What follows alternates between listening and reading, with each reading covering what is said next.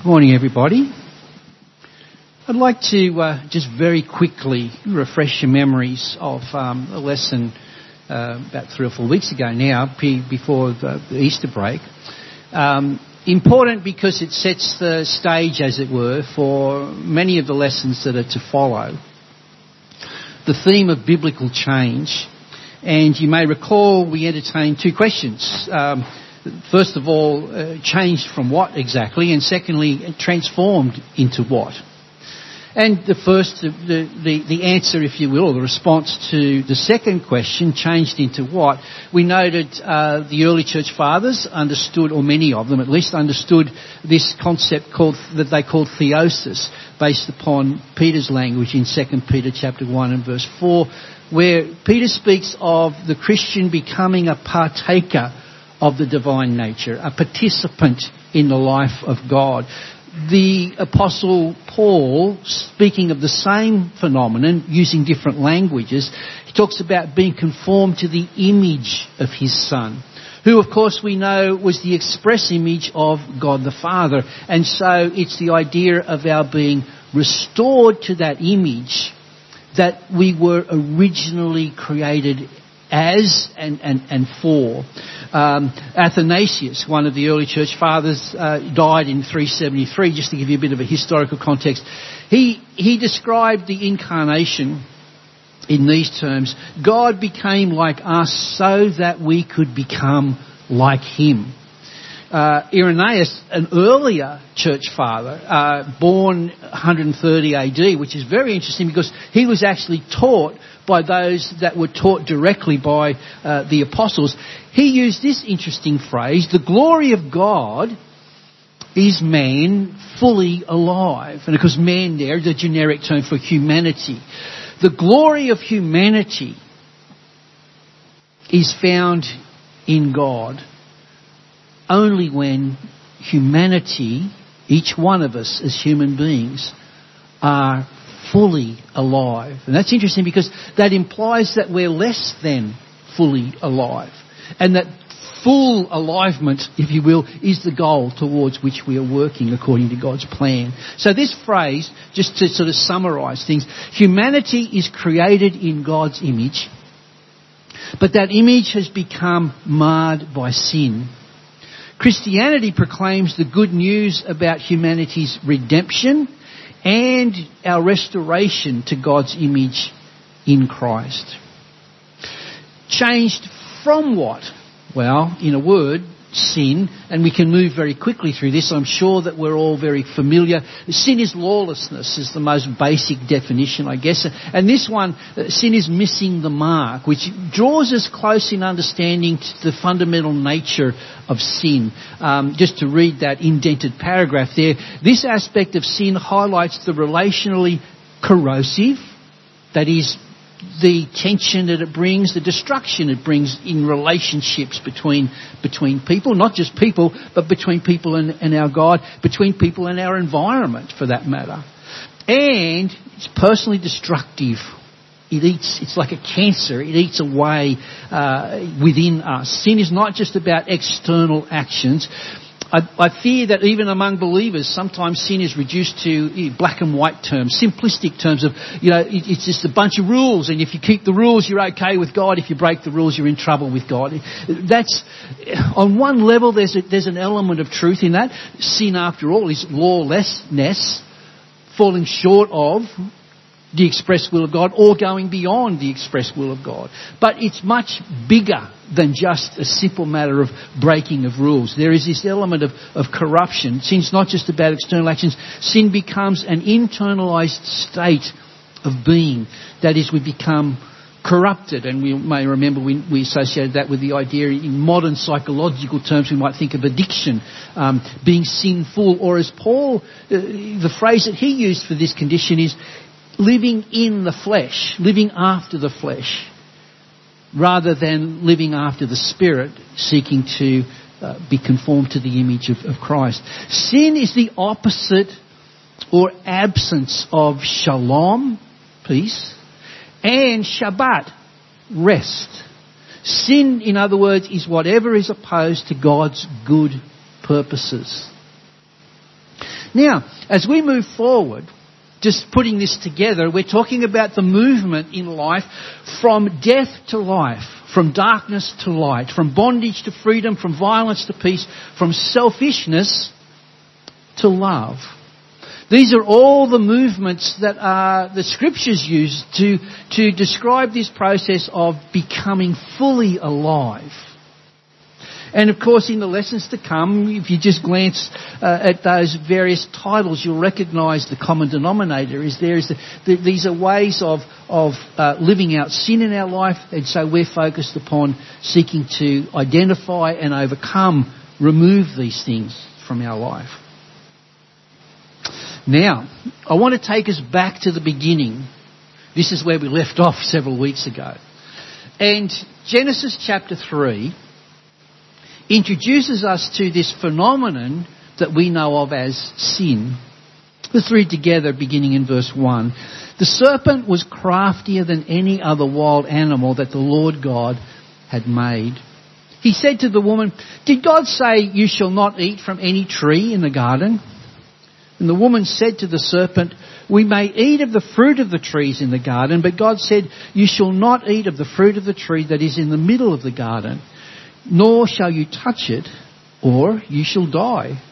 But the serpent said to the woman, You will not die, for God knows that when you eat of it, your eyes will be opened, and you will be like God, knowing good and evil. So when the woman saw that the tree was good for food, that it was a delight to the eyes, and that the tree was to be desired to make one wise, she took of its fruit and ate. And she also gave some to her husband who was with her, and he ate.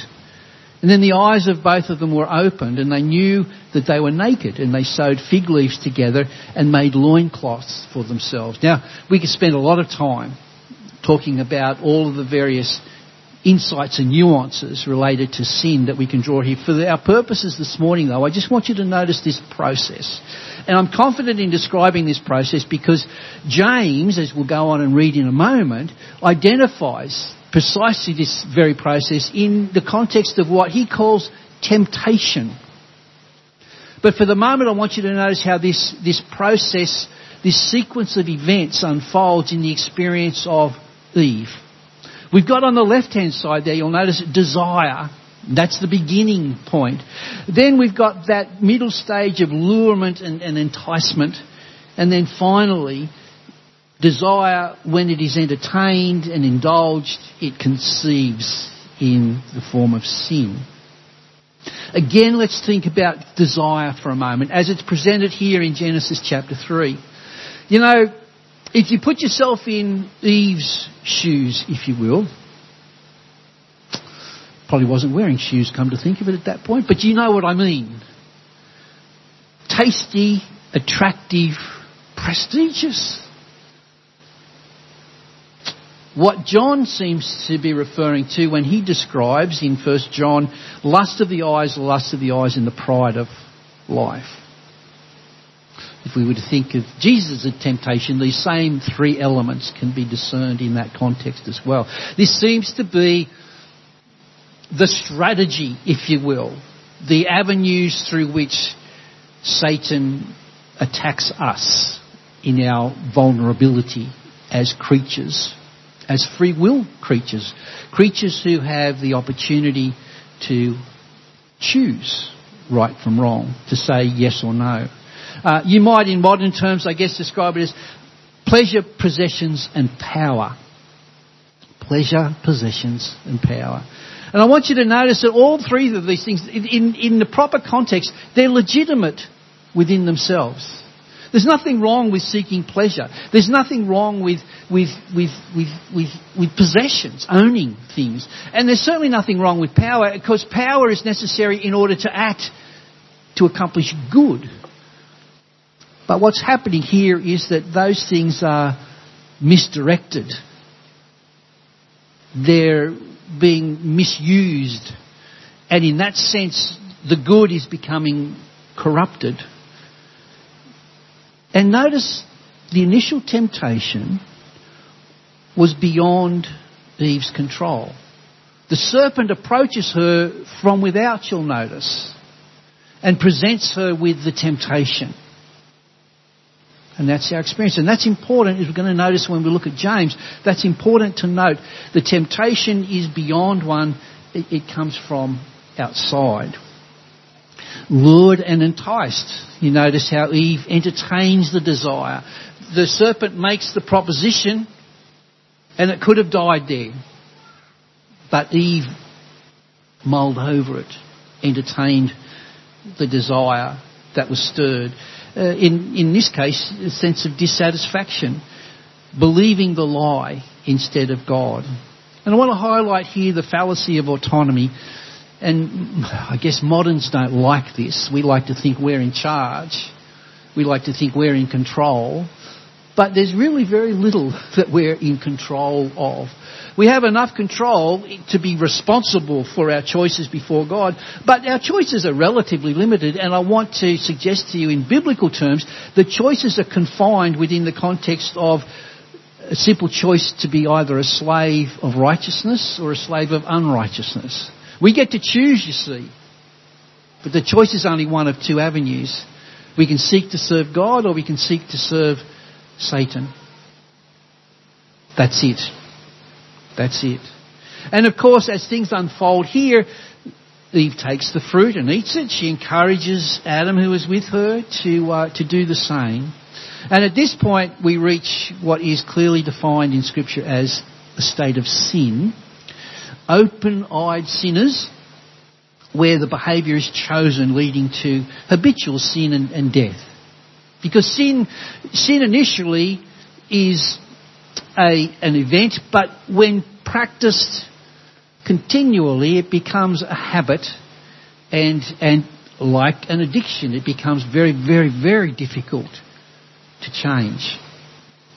I want to notice almost in passing, it's interesting um, that, that when you think in terms of human development, this process seems to be repeated again in our experience as, as growing. If you're a, um, a Peterson fan, you'll recognise perhaps this sort of um, um, psychological phenomenon.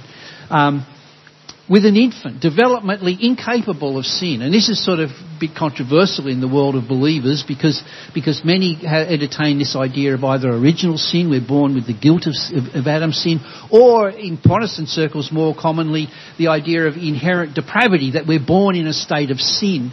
Well, if sin is understood as we've defined it earlier, uh, lawlessness, uh, and a missing of the mark, we'll recognise that really an infant is incapable of sinning. It's just, just not possible for an infant to sin in that modality. Um, just as innocent as Adam and Eve were in the garden. But of course, in the process of growth, we reach childhood and then on into adolescence. And we know that in this period of our lives, we're developing abstract thinking.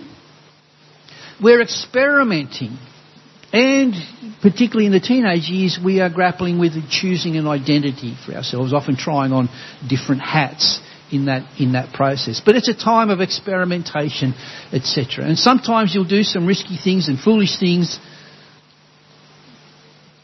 But generally we recognise less culpability because they're teenagers and teenagers are crazy things. But you'll notice we move to this final stage, adulthood where we recognize that people are fully culpable. They make their choices and therefore they can be held accountable for those choices that they make. Notice that in the sequence, as James describes it, as I've connected it here with Genesis chapter 3, that pattern, that model, uh, that paradigm seems to seems to fit the human experience. And of course, from our point of view as Christians, we, we, it leaves us wrestling with the question: what is what exactly is the age of accountability at what point in time? But that's uh, that's for another another time. Notice here, James. Speaking of the same process, but I'm, I'm repeating this with different nuances, so that because I really believe this is important for us to clearly understand in our minds. No one, says James, when tempted, so we're talking about the process of temptation, no one should say, I am being tempted by God, for God cannot be tempted by evil, and he himself tempts no one. But one is tempted by one's own desire, being lured and enticed by it. And then when that desire has conceived, it gives birth to sin, and that sin, when it is fully grown, gives birth to death. Do not be deceived, my beloved. Do not be deceived. So that familiar spectrum, if you will, desire on the left hand, uh, desire conceived on the right hand. And I want to use the example, a very topical example today, uh, homosexuality, just to illustrate the point. Let's say we begin with the desire same-sex attraction, and we can debate where that comes from and the whys and wherefores and whatnot. The fact is it's a reality in the experience of many people.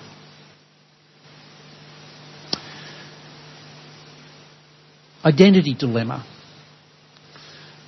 These are unchosen thoughts and emotions, and to that degree beyond one's control. And we need to know that, we need to recognise it because the tendency in the church can be to say homosexuality is a sin. Well, if we mean by homosexuality just a, a same-sex attraction, well, we're jumping the gun a bit, aren't we, according to James? Because it hasn't reached that point at this stage. Just as when the proposition was presented to Eve, it didn't become sin until she acted upon it. Hmm? That's an important point, I think, to recognise. Um, lest we deal unjustly with, with people who might struggle with same-sex, same-sex attraction. But it is a dilemma. It is a dilemma. And they have a choice to make. Something not of their own choice, not of their own doing. It's something, a particular challenge that, that some are presented with. Then we've got this middle stage, the critical point of being lured and enticed. What are we going to do with that desire? That's the big issue from a Christian point of view. We might describe this as, as entertaining a homosexual orientation. What am I going to do with these desires? Am I going to entertain them and am I going to indulge them? And this is what you might call identity development. We're moving along in the process, you'll notice. Choose to be slave of righteousness or sin. Still, in simple terms, comes down to that choice of one or the other. That's what we've got. Choose righteousness, choose unrighteousness. Choose God, choose Satan. But you'll notice the critical point is we have the choice at this point. Then finally, as James described it, when desire is conceived, that's the point at which sin occurs. That's the point on this model of embracing a gay or a lesbian identity and lifestyle. An identity synthesis where I brought all of those things together after that process of being lured and enticed and I've said, yes, this is where I'm going to go. Chosen behaviour. The point of accountability, therefore the point of, of sin a footnote, if you will, um, because in terms of sexuality, uh, Jesus' well-known statement in, in, the Sermon on the Mount, Matthew chapter 5, where Jesus talks about lusting in the heart. And I think this is often misunderstood, so I want to just clarify this point in passing. Here, clearly, lust in the heart is speaking of more than just desire, more than just that, that initial impulse that's come before us. Imagine, if you will, the example of David, classic example. David's out on the rooftop of his, of his um, um, castle's the wrong word. He's, he's whatever, whatever king's palace, palace. Thank you. And and lo and behold, there he spots Bathsheba bathing. Critical point. There is the there is the there is the point of desire through no fault of his own except the accident of happening to be there. And you could make an argument for the text. He should have been off with the other kings as they do in that season and been fighting wars and whatnot, but that's another, another story. The fact is there he's presented with, unexpectedly he's presented with the desire. And the critical point is what do you do with that? Well, we know how the story plays out and we know the tragic consequences of that story. For Bathsheba, for poor old Uriah, her husband, for the child that was the result of that liaison. I mean, the whole thing is tragic and so wonderfully expresses that, that corrupting, destroying nature of, of sin. But at that point on the rooftop, David is innocent of sin, even though he's obviously feeling the desire developing within him and choosing or deciding, what am I going to do with this? What am I going to do with this? Lust in the heart as Jesus uses it here, I want to suggest to you, is more in the lines of what we think of when we think of pornography today. Pornography really, among other things, is setting the stage for something. and then acting into it even with our imaginations. And it's kind of, I would describe it this way, a point at which we arrive at, I would if I could. Oh, I would if I could. The choice is already made in the heart. We've moved beyond desire. We've moved even beyond being lured and enticed and we've arrived at the point, if, if the opportunity presents it, I'm going to go for it. And even though technically I haven't sinned, well, Jesus says no, that's not the case because it's the will. You've, you've made up the mind. You've made the decision. It's just whether, whether you have the opportunity or not is irrelevant at that point. I would if I could. So Romans chapter 2, chapter 12 and verse 2 is interesting to just pause and note at this time. Do not conform to the pattern of this world. Don't follow those impulses as the world does. Don't just live as if you're a smart dumb animal as the world advocates. If it feels good, do it. I mean, how, how, how much plainer could you get than an appeal to, to, as Paul describes it, life in the flesh, life lived after the flesh, life lived without regard to, to spiritual things, without regard to, to God, without concern for being Christ-like. Don't do that.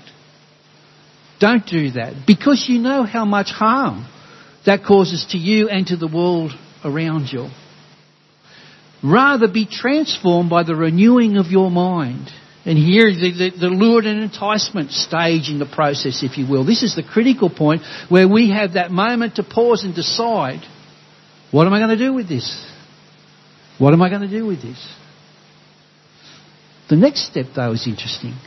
Then, if you choose righteousness instead of unrighteousness, in that process of deliberating, being lured and enticed, then you move forward into practice. Then you will be able to test and approve what God's will is, His good, pleasing, and perfect will. Now, there's a phrase you hear in different contexts at different times fake it until you make it. And it's kind of I'm mixed feelings about that statement. It sounds a bit superficial at first, doesn't it? Fake it. How could anything good come of faking? But if you look at it from this perspective, try before you buy. And this would be an appeal not just to a non-Christian, but to a Christian. Because some of us maybe haven't been trying as hard as we might, or as much as we might. And for that reason are not so persuaded about the value of Christianity, the value of being a follower of Christ. Maybe we haven't been following hard enough or, or deep enough in order to really start to reap and appreciate the value that Paul talks here that we might test and approve. Put God to the test. Even if you, even if you don't think, even if you think, oh, that could never work out, put God to the test. Do His will. And see what good comes of it. The good will come of it. Because he's the ruler of the universe, he's the architect of the universe, he's the maker of the universe. He knows what is good for us, even though sometimes it might seem counterintuitive to us. This is the whole point, or, or a large part of the point, of, of acting in faith. We trust God. We trust God. We do. I'm reminded of this illustration. I don't doubt that everybody here has, has, has seen and heard this before, the monkey trap idea. And apparently, um, uh, these hapless monkeys can be easily caught when you just put a bait in a, a container with the neck that is just uh, wide enough to slip your hand in. But if you're clasping something with a closed fist, you can't pull it back out. And so, whammo, the, the monkey is caught just like that. We might think that's amusing, but it gets a bit a tragic comedy when we think about that's exactly what happens with most of us human beings. We lay hold of something and it's only if we're willing to let go of it that we can be free, that we can be, we can be released. Remember, we're talking about the context of what Scripture calls sin, enslavement.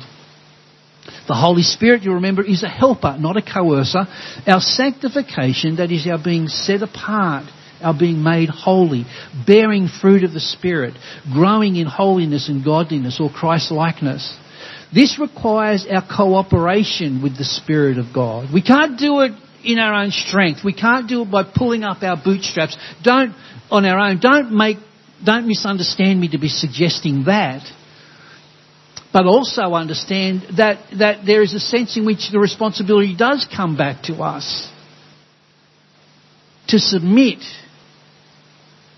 to surrender, to trust, with the understanding that God will respond to that in bringing together the things that we need, the strength and the courage, etc. We have to be willing to submit to the Spirit and let go of the banana. Let go of the banana. Now, this brings us to the point of this morning's lesson. This has all been introduction, by the way. Lesson starts now, so those of you that worry about time, just start the, the watch now, and we'll be good. Taming the tongue, Mr. Bean. Isn't Mr. Bean a cute guy? Taming the tongue, and I want to use this as a as an illustration of what I've been talking about thus far. Again, James, not not a coincidence, I'm sure, James in chapter 1 talks about this process of temptation. And in this context, James talks about a lot of examples of temptation and wrongdoing. Here, he talks about the tongue. And let's just read through the text and note what James says. We all stumble in many ways. He's speaking in the context especially of being a teacher. Anyone who is never at fault in what they say is perfect, able to keep their whole body in check.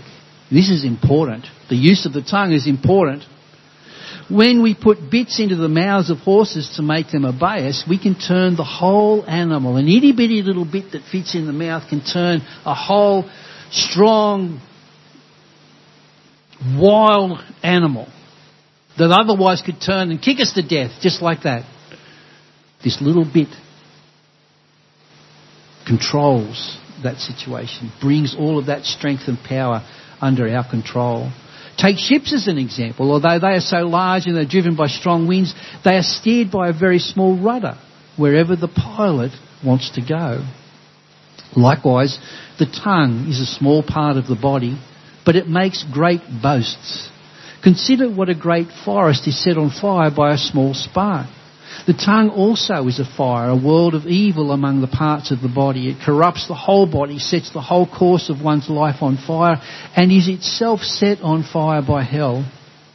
All kinds of animals, birds, reptiles, and sea creatures are being tamed and have been tamed by mankind, but no human being can tame the tongue. It is a restless evil full of deadly poison. With the tongue we praise our Lord and Father, and with it we curse human beings who have been made in God's image, in God's likeness. Out of the same mouth come praise and cursing. My brothers and sisters, this should not be. Can both fresh water and salt water flow from the same spring? My brothers and sisters, can a fig tree bear olives or a grapevine bear figs? Neither can a salt spring produce fresh water. Now, don't mistake James to be saying it's impossible to control your tongue, and therefore don't worry about it. That's far from his point. What he's saying is don't underestimate the difficulty of it, though. Which just calls us to, to put forth all the greater effort in controlling our tongue. I don't know. Um, the use of the tongue in a negative sense usually is latched onto things like racism and sexism, etc., etc. This is just one very recent, uh, just a couple of weeks ago. Um, um, Izak Rankine, an Indigenous Aussie rules player, uh, abused online, and it's, it's interesting. The, the uh, headline there, you'll notice it's not a real person. Uh, this is citing comments by by the coach of um, Adelaide Crows, Matthew Nicks. Um, he slams as a coward uh, the, the, one who racially abused um, Rankine on, on social media. It, it, caught my eye that it's not a real person. Apparently, uh, uh, uh the individual, whoever made these comments, um, uh, hid themselves online so that they couldn't be traced. That's what he means by the idea of cowardice. It's not a real person uh, but I thought from a spiritual point of view, that's, that's, that has an added dimension. It's not a real person. He's treating Rankine as if he's not a real person. And in doing so, whoever it is that's been perpetrating this abuse is being less than human. You remember Irenaeus' comment? The goal is to be fully human. This is a good example of what it is to be less than human. And of course, this has a history for us. Uh, Nicky Winmar, most famously, back in 1993, 30 years ago. That incident when he was responding to abuse from the crowd by pointing out his pride in his Aboriginality. And of course, even more recently, and tragically I might add, Adam Goodes, an outstanding athlete, hounded out of the game by vicious abuse and rumouring. Tragic. And who could forget old Dolly, young Dolly? Um, maybe, maybe we have forgotten. Um, back in early 2018, committed suicide because she was hounded online, bullying online. And um, we just know how tragic that is. How powerful the tongue can be when it's used against people. Ruining football careers, robbing young people of life. I'd like to use as my primary text this morning Paul's words in Ephesians chapter 4, verses 23 to 32. And I'm going to read, introduce it to you with um, the message by Eugene Peterson. But that's no life for you. You learned Christ. My assumption is that you've paid careful attention to Him, been well instructed in the truth precisely as we have it in Jesus. Since then, we do not have the excuse of ignorance. Everything, and I do mean everything connected with that old way of life has to go. It's rotten through and through. From darkness to light. From bondage to freedom. From sin to Christ likeness.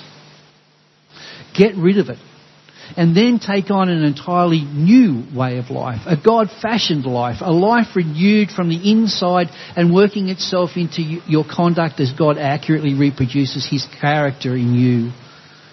What this adds to up to then is is this, and he goes on to give this this example. But just notice the language there, the concept that Peterson does such a wonderful job of capturing. A life renewed from the inside and working itself into your conduct as God accurately reproduces His character in you. Remember that, that cooperation with the Spirit of God. We surrender, we submit, and God works in and within and through us. So here's one of the examples that Paul gives. Watch the way you talk. Let nothing foul or dirty come out of your mouth. Say only what helps. Each word a gift. Don't grieve God. Don't break His heart. His Holy Spirit moving and breathing in you is the most intimate part of your life, making you fit for Himself. Don't take such a gift for granted. You see, when we refuse to submit to surrender, we grieve the Spirit of God. We grieve God Himself because His desire is for our good. And when we say no thank you, it grieves God, it grieves Him for the, the consequences for us, not just us as individuals, but what flows on to those around us. Make a clean break, says Paul, with all cutting, backbiting, profane talk. Be gentle with one another, sensitive, forgive one another as quickly and thoroughly as God in Christ forgave you just to explore this. Let no corrupt communication proceed out of your mouth. Now that's very straightforward. You have to, I think you'd need help to misunderstand that. Watch the way you talk, Peterson put it. Let nothing foul or dirty come out of your mouth. The term here, corrupt speech, it speaks of evil or rotten talk. Words of a complaining, sneering, cynical type, all of which spread demoralisation in a community. Speech that corrupts the speaker and harms the hearer. It's like a virus. Foul language, not only obscene vulgarity, but slanderous and contemptuous talk. Any talk that works to the detriment of those spoken about. And of course it includes gossip. Again, that's very simple to understand. Simple to understand. Such things ought not to be found among the people of God. Not just when we're assembled together as we are this morning on, a, on the first day of the week, but in our lives in general, we should stand out like Mr. Fabulous in the work environment, where a positive attitude, a wholesome speech draws the attention, the curiosity of those around. It reminds me, and again, I know I can move through this very quickly because you're all familiar with this, you recognise it. The issue is one of changing hearts, the process of, remember Paul, Romans chapter 12 verse 2? Be transformed. Transformed hearts, not just compliance. Compliance works up to a point, but as soon as you take away whatever the threat is, the incentive to comply, we're back doing something else. That's the case whether we think of Israel of old, you know, in the few occasions when there was a good God, a uh, good God, there was a good king, and, and, and he instituted religious reform. He dies, and guess what? The people are straight back to the stuff that they were engaged in before. That seems to be common human. That's why we're plagued with laws today, bureaucracy, we're buried in red tape, because people lack the character, generally, to be concerned about doing the right thing as, a, as coming from here. A motivation, it's just, I'm, I'm driven by, Kohlberg says this is the most immature of, of ways of, of establishing and living morally. It's the big stick thing.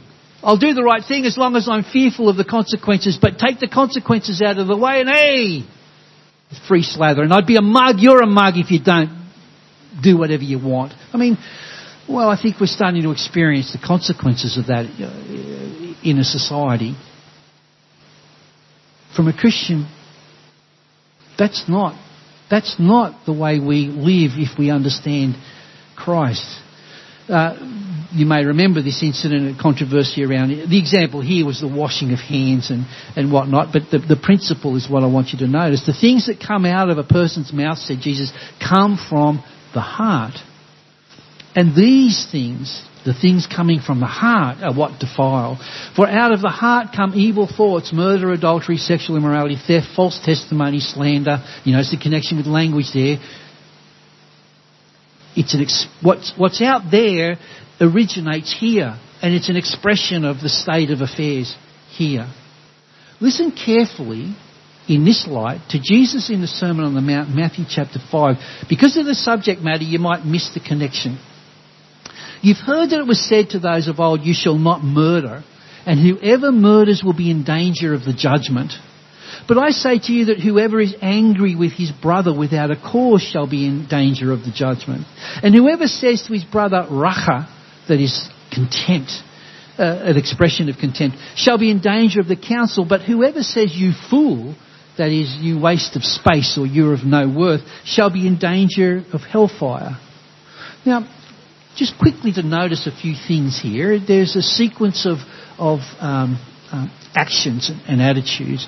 We begin with murder, which is, in, in a broader sense, to be judged to be guilty. You know, tut tut. Everyone knows that murder's wrong. And Jesus says, well, you know what? Anger's on the same plane. Uh, anger there, I've added words like intimidation or, or, or seeking to do harm to the other. And again, tut tut, we recognise that that's, that's wrong. But then this one, insult, raka. Raka is one of those delightful onomatopoeias, which is a word that is, that is derived from the sound that it makes, like plop, bing, raka, raka. I spit upon you. I spit upon you. It's an extreme expression of contempt towards another person. And you'll notice here, Jesus says such a person is in danger of the council the Sanhedrin, literally, being brought before the court of the land. Not just, not just recognizing the judgment, the general wisdom of judgment, uh, common sense, that's wrong behaviour. This is something that's brought before a human council. Then we have you fool, which is an expression of extreme indifference towards a person. It's like, you're a no thing. You're stupid, dull, empty, you're useless. And of course we notice that Jesus says such an attitude warrants hellfire of eternal punishment. An interesting thing, I think, is this. Seemingly they're diminishing or, or, lesser offences as we move through. Most of us would, if we were called upon to rank these as most bad to least bad, we would probably put it in this order. Murder, anger, insult, indifference. I mean, indifference really, it's easy to resort to, isn't it? I don't, I'm gonna, my response to you is, is I don't like you, I'm angry with you, I'm gonna, I'm gonna, I'm gonna pretend you don't exist. And some people in some circles would say that's a good response. Well, in the heat of a moment, to step away might be a good response. But if it's out of a motivation of, I dismiss that person, they don't count, they're nothing, that has tragic consequences. As Jesus implies, because they, while, the, while they're seemingly lesser offences, you'll notice that the consequences, as Jesus describes it, escalates. The consequence of indifference is stronger than murder or anger. That's interesting. And of course, it's not so surprising when we understand the connection between the two, between all, each one of these. Um, from judgment, disapproval for both murder and anger, to trial by the council uh, for insults, to hellfire for ascribing worthlessness.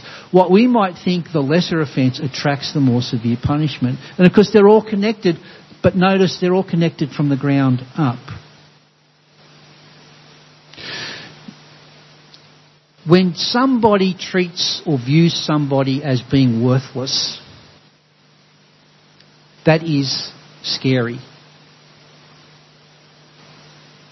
Because once you deny somebody of their humanity, their worth,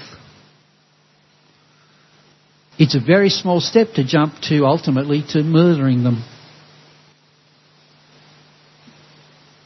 And we live in a society that has made that judgment of certain people, whether it be unborn infants and more recently now, even if you are old and infirmed, you're dispensable.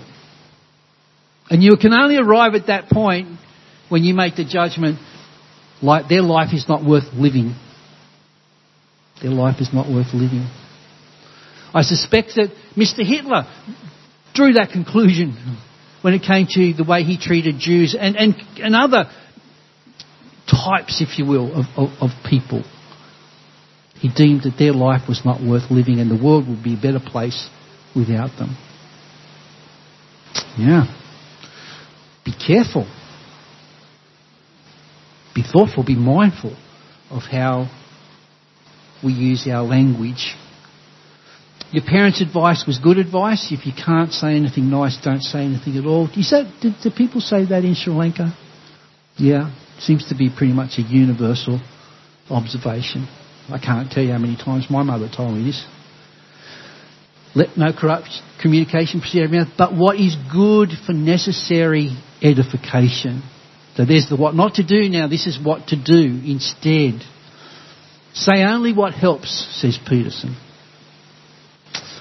But only what is useful for building up. So there is need, as there is need, sorry, New Revised Standard Version. And the NIV only what is helpful for building others up according to their needs. So Paul's appeal here is to our, our language, if it's going to be fit for purpose, which is upbuilding the other, needs to be suited to the circumstances, which means it needs to be appropriate and it needs to be diplomatic. We need to think. When we understand how powerful words can be, for good or ill, we need to stop and think. Back to that spectrum. The desire there, we might, somebody might say something, somebody might do something, and our initial reaction is anywhere on that scale of, I want to murder you, I'm angry with you, I'm contemptuous towards you, you're, you're nothing, anywhere on that scale. I mean, there's the temptation, there's the desire but we're well informed in Christ and we know that it's critical at that point in time we intervene and we consider how we respond. If we just knee-jerk reaction to, to anger or, or, or dismissing somebody, then it's not going to go well for us or for them. If we stop and consider though, what is needful in this situation? And that's not always going to be a, a nice word. It might take, a, a rebuke might be warranted. The most loving thing in any moment might be a firm word. It's not whether it's nice or not. It's whether it's in their best interests or not. Agape. Loving them. What do they need in the moment? And in doing it, again, if it's not about me, but it's in their interest, I can be diplomatic. I can think about, well, this is the message they need to hear. How can I best convey that message so that they'll understand it, that they will, that they will at least receive it? Finally, be generous with your gift of blessing. You know, the, the, the fact that what we say potentially can accomplish so much good why wouldn't we want to be generous with that? Let no corrupt communication proceed out of your mouth, but what is good for necessary edification, that it may impart grace to the hearers. Each word a gift. Each word a gift. God's children are not just to refrain from bad talk. We are to be proactively engaged in the business of building up and blessing, giving grace, gifts to others through what we say. And this is something that lies within the power of every one of us in this room. If we will just take the time to appreciate the value of blessing and take the time to think about how can I bless? You know, um, in the past, I've done a great deal of, of relationship counselling. And it's always risky to say something like this. Well, I can't say because my wife's out, out of the room, so I can, hey, I can say whatever, I can get away with it. Except that Jill will dob me in. In my opinion, the best advice that I can give to a husband or a wife who are in a conflicted relationship is really to think about how can I bless the other. If we're humble enough, if we're, if we're serious enough about being a disciple of Christ, that simple phrase will give us pretty good direction in enjoying successful relationships with our children, in the workplace, with our spouse. How can I bless you? I wonder what it would be like if, if every time we engage with somebody, even here in the church, every, every Sunday morning when we come together, we meet somebody, and if the first thing in the back of your mind, how can I bless you? How can I bless you? And then consider how that thought, that question can translate into something we might say. Some of you are really well practiced at this. Some of you are really well practiced at it. All of us could be, though. All of us could be. um, Jesus and Hillel, again, a, a well-known incident. I don't doubt that you've heard this before. It's interesting though. Um, Hillel, uh, not quite contemporary. Uh, yeah, he was contemporary with Jesus. He was a very old man when Jesus was born. Um, one of the more historically, one of the more prominent Jewish rabbis had a whole school following him, the school of Hillel, and he was famous for a few incidents, but but one was one was this: the statement, uh, "What is hateful to you, do not do to others." That was his summary of the law, the law of Moses. It sounds familiar, doesn't it? You remember Jesus' response to that same question, what's the greatest commandment of the law? Love God and love your neighbour. Do unto others as you'd have them do unto you. So Jesus just plagiarized Hillel, right? No. Jesus improved considerably, significantly upon Hillel. Because Jesus took what Hillel put in negative terms and put a positive, proactive spin on it. You see, if it was just about do no harm, which is a good ethic, and you could wish that, you know, the Hippocratic Oath with, with, with medical professionals and what, that's what they commit to, do no harm. Society would be a better place if everybody consistently operated on the basis of that ethic, do no harm. But Christ calls his followers to something much more than that. You see, do no harm. You could be, you could be a good Christian and be a rock. do no harm. Just their mind, know, even if somebody comes along and stubs their toe on you, it's not your fault. You haven't done that. It's their fault. You've done nothing wrong in the process. But that's not, that's not what Christ calls us to. Proactively, positively, do unto others as you would have them do unto you. Big difference. Jesus urges that we be proactive in blessing others, not just refraining from doing harm. Not saying anything, therefore, will rarely be an option for the Christian, eager to bless others with their speech. It's always going to be appropriate to say something needful to bless the other person. Sometimes that blessing might be in their best interests, a caution. It might not always be warm and fuzzy, but it must always be motivated by love, seeking to address the needs of the person.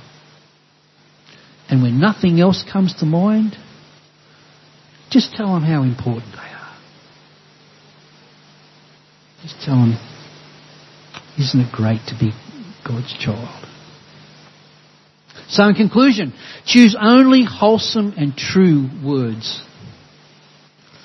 After I put this lesson together, I kind of thought, oh, truth, that's something that needs to be, but there's not way gone on time. Say only what is helpful and appropriate to the circumstance. And finally, try to make each conversation a gift, agape in action, to the other. Now we look at those wagging tongues, and, and I wonder what goes on in your mind when you, you know, the stereotype wagging, wagging tongue, gossip, gossip, trouble, trouble. Well, wonder if our world, if we were so conditioned, both in expressing and receiving the blessing of other people's tongues, that, that, you know, a strange picture like that might invoke positive feelings in us.